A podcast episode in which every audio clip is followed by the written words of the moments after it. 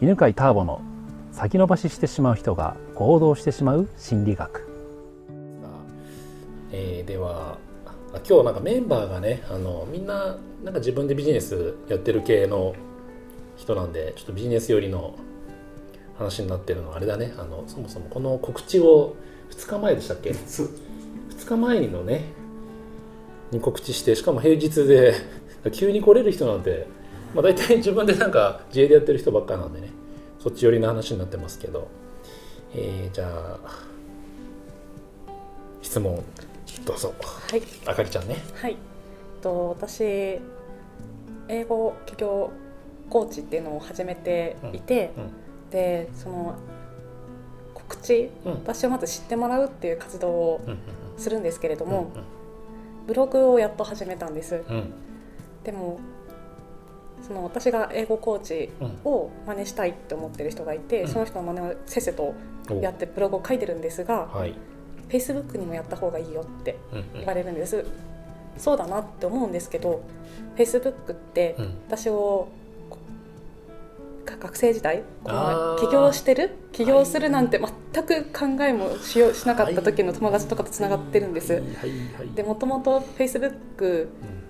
更新2年か3年に1回したらいいような使い方をしていて、ほぼメッセンジャーとか写真を上げて整理するとか、そんな使い方しかしなかったしてない私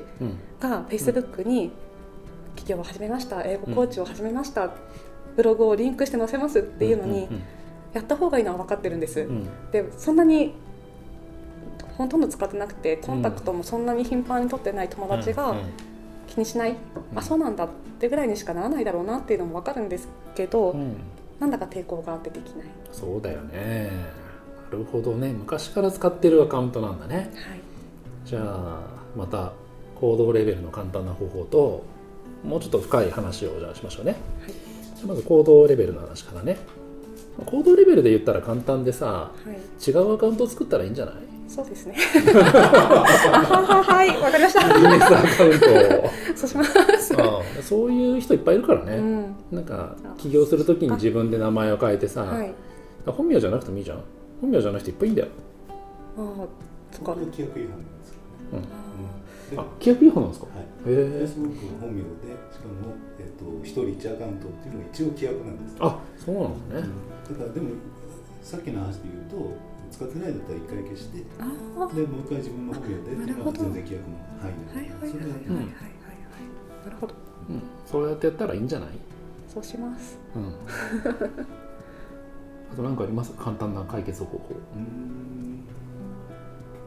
そうか、もう連絡してないと友達を切っていくっていう手もあると。別に友達を切っても、それ切りましたっていう通知はいかないので、ただ自然に外れてるっていう感じだから、アカウント作るのは面倒くさかったらそっちでいいし。なるほど。はい。別アカウント作っちゃったらね。確かに。っていうのは行動レベルの簡単な方法ね。もう一個はじゃあメンタルレベルの深い話っていうと。これってさ、そのビジネスやるだけじゃなくて、何か自分が違うことをやり始めるとかっていう時って、それを昔の知り合いとか今までの人に知られたくないっていう気持ちってさ、起きやすいんだよね。例えば今までは全然おしゃれとか気にしてなかった、女性でも男性でもそうだけど、それがさ、そのカラーコーディネーターとかさ、ファッションアドバイザーとかに相談して、それを綺麗になったっていうのを見せるの恥ずかしいみたいな。だから今までの自分と違う自分を見せるって結構勇気がいることなんだよね。でそういう時のじゃあなんていうのかな、心の話をね、そうしようと思うんだけど、まずさ、じゃああかりちゃんの場合、今までの私はこういう私で、でも今やろうとしている起業している私ってこういう私っていうギャップがあると思うんだ。昔の私はどういう私だったの？その英語をテーマにしてるっていう理由にも関わってくるんですけど、昔の私って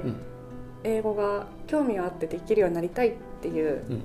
思いはあるんだけど、全然できない自分、で自信もなくって、英語もできなくって、でついでに言うと仕事とかも人間関係行き詰まって行き場がなくって悩んでるっていう自分、でそれを超えてどうなりたいかって今どうなろうとしてるかっていうと、英語をもう学ぶ勉強する学習者でいるっていうのをやめて、うん、教える側に回る。で、教えるって、うん、教えるを仕事にするってその人の役に立ちたいっていう私の思いを形にする行為なんですね、うんうんうん、仕事って人の役に立たないと仕事にならないから、うんいいね、それを英語を教えるっていう形で、うん、形にしてやってみたくって、うんうんうん、その英語を教えることで、うん、そのもう英語できないっていうのをやめる、うんうんうん、で人の役に立つっていう風になっていこうとしてるんですよ。なるほど。ってことは前の私は勉強もできないし、うんうん、でもなんか行き詰まってるしっていうダメダメな私。じゃあその私が今みたいな仕事をするっていうのはどういうことなの？分不相みたいな感じ？そう、分不相、何言ってるのみたいな。今でもそう思ってるところはあって、私自身が何やろうとしてるの、なんかすごい無謀なこと言ってないかいって。私みたいなものがそう私みたいな勉強できないし行き詰まってたような私がダメな人間が何言っちゃってるのって思わなくていいんですけど、なんか思っちゃうんだよね。思っちゃってる方が楽なんです。それが言い訳になるから。なるほど。ちょっと言い訳になるって話はどういうところかねまた別の話だからね、うん、そっかで、じゃあということは私がそういうふうに何言っちゃってるのって自分自身で思ってるから、うん、周りの友達はなんて思いそうなの、うん、私と同じような反応をするんじゃないかって、何言っちゃってんのみたいな、うん、あかりちゃん何してんのって言われそうな、言われるんじゃないかって思ってるけど多分言わないだろうなっていうのもなんとなく分かってる。そんなに私のことを気にはしていないだろう、うん、で頭では思ってるけど心の中では気になっちゃうんだよね。気になっちゃうんです、うん、これ法則がさあってさ、自分が自分のことを見る見方で人も私のことを見るっていう風に人って思うんだよね。だから自分のことを素敵だと思ってる人はきっとみんなも俺のことを見たら素敵だと思うだろうなみたいな風に思うんだよね。だからこれってまあ投影みたいな話でさ、っていうことはあかりちゃんが自分今の私を素敵だなと思ったらばいいんだけど、じゃあ短い時間だからさ、残りの時間はねちょっと心が軽くでなるくらいの話をするね。俺はセミナー講師をやっていてセンターピースやってるんだけど、センターピースの中にはトレーナーっていうのがいるわけ。トレーナーは、ボランティアで来るんだけれども、何人かの輪に入って司会をしたりとか説明してあげたりとか、あと分かんない人がいたらば大丈夫だよって安心させてあげる役なのね。でいいトレーナーっていう定義があって、それは劣等生なんだよ。センターピースで劣等生だった人ほどいいトレーナーになるの。なんでかというと分かんない人の気持ちが分かるから。ですごい優秀で頭が良くて吸収が早い人は分かんない人が分かんないんだよ。